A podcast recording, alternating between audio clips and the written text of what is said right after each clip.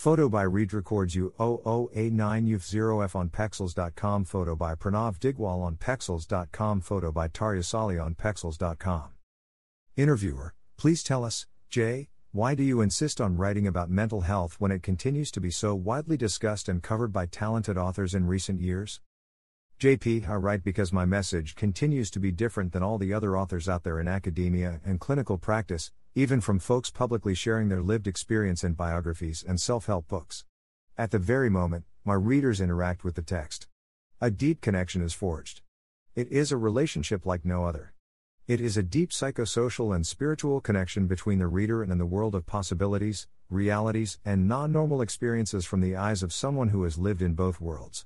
Not a sick and a healthy dual experience, but a very human and very real, a constellation of in-betweens, successes, failures, and tested knowledge in its most platonic form. Interviewer, your work continues to stand apart from your counterparts in mental health and academia. Can you say more about this? JP, well, you have to understand my stance. My philosophy is no Pat Deegan flowery and sugar-coated version of the reality of mental health disorders. I speak from my experience. You've heard it before, I am sure. There are an entire discourse and canon of so-called strengths-based jargon and self-appraising, self-indicating nonsense out there in the world of recovery. I'll never forget the first and last time I listened to Pat Deegan speak at a conference. It was as if privilege and consumerism had joined hands in the name of mental health and recovery. Well, Pat Deegan doesn't speak for myself or my readers. I am not willing to give my readers any of that garbage or opportunist ideology passed off as hope and healing. Interviewer, why mental health affairs?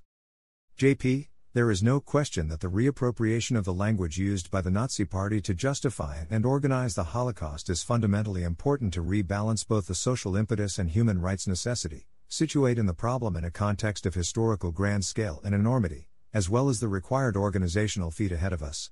Whether it be the documentation and planning aspect of reform or the final solution, we need to solve it to move the discourse out of the 20th century finally. The implications are as clear as day. Without further delay, we need to act swiftly with institutional, systemic, and cultural reform in grand harmony and with the highest moral and ethical high ground when thinking about moving towards universal access and integration. Nobody can deny these implications have global reaches and affect us all as humans equally and without regard for the lines that all too often divide and distance us from peaceful coexistence.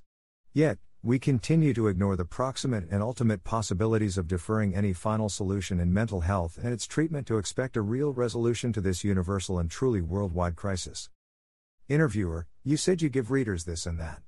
Tell us, please, what exactly do you give your readers? JP, authenticity. Any way you want to describe or put language in.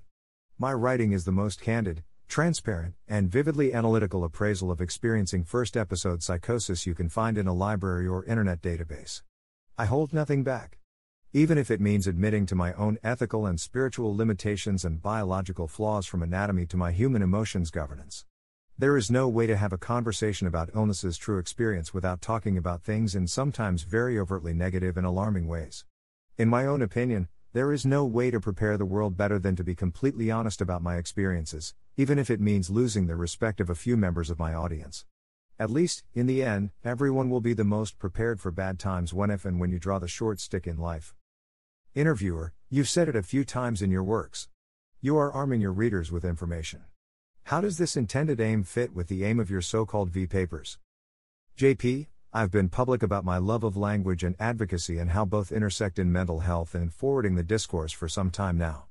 I've also spoken about the overtly visible urgency in achieving both of these aims, simultaneously and in harmony, should there be any hope of lasting reform and progressive changes to the care system.